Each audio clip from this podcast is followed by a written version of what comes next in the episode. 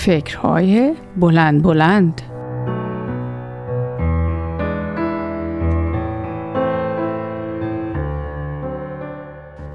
سلام آزاده هستم. امروز دلم خیلی گرفته بود. فکر کنم به خاطر مکالمه ای بود که چند روز پیش با خانم سالمندی داشتم و این مکالمه خیلی من رو به فکر فرو برد. در واقع هین مکالمه مخصوصا بعد از اون واژه آزار روحی روانی دائم توی ذهنم میچرخید و از خودم سوال می‌کردم چطور میشه که ما گاهی اوقات حتی بدون اینکه متوجه رفتار و گفتارمون و نتیجه اون بر سایرین باشیم نزدیکترین هامون رو آزار میدیم؟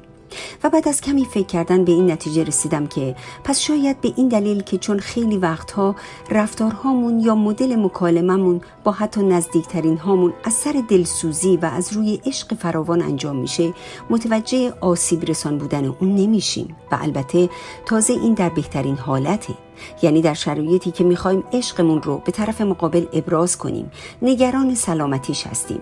از اینکه او آسیب ببینه نگرانیم. ولی متوجه نیستیم که نه تنها نحوه بیانمون حرکات چهره صورت و بدنمون این پیام رو به او نمیرسونه بلکه پیامی کاملا متفاوت از اونچه ما در قلب و روحمون داریم مخابره میشه و نتیجه اینکه او آزرده میشه روحش درد می‌گیره بهش توهین میشه و او احساس حقارت می‌کنه.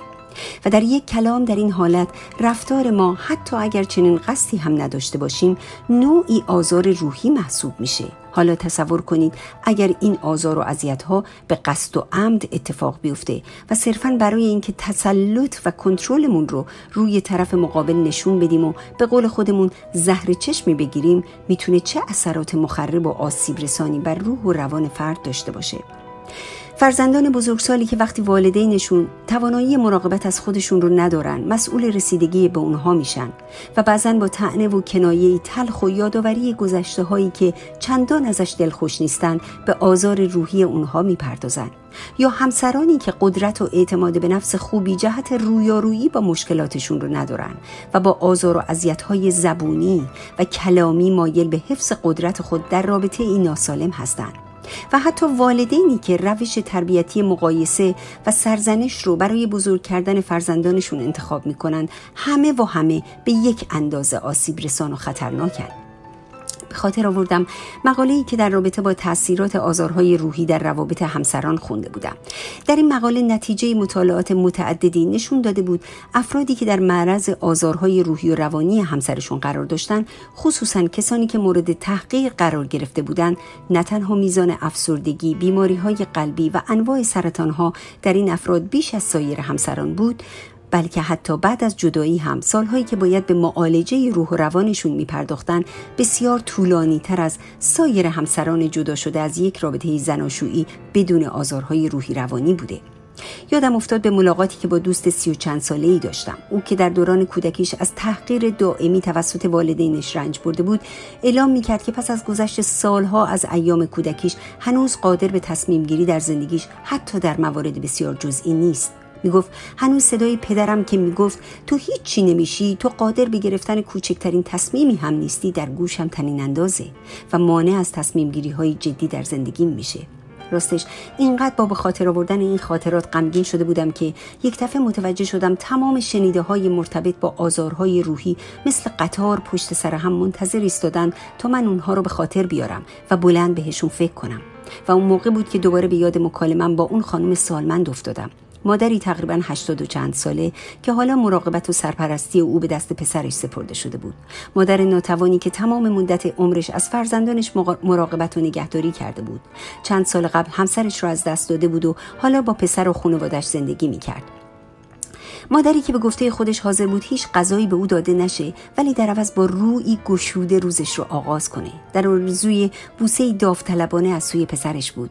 او که خود رو خیلی نزدیک به رخت بربستن از این دنیا می‌دید می‌گفت دوست دارم پسرم یک بار مثل اون روزهایی که او کوچیک بود و وقتی من بعد از ظهرها خسته از کار برمیگشتم کنارش میشستم و به حرفهاش گوش می‌دادم با آرامش کنارم مینشست و کمی به درد دلهام گوش می‌داد.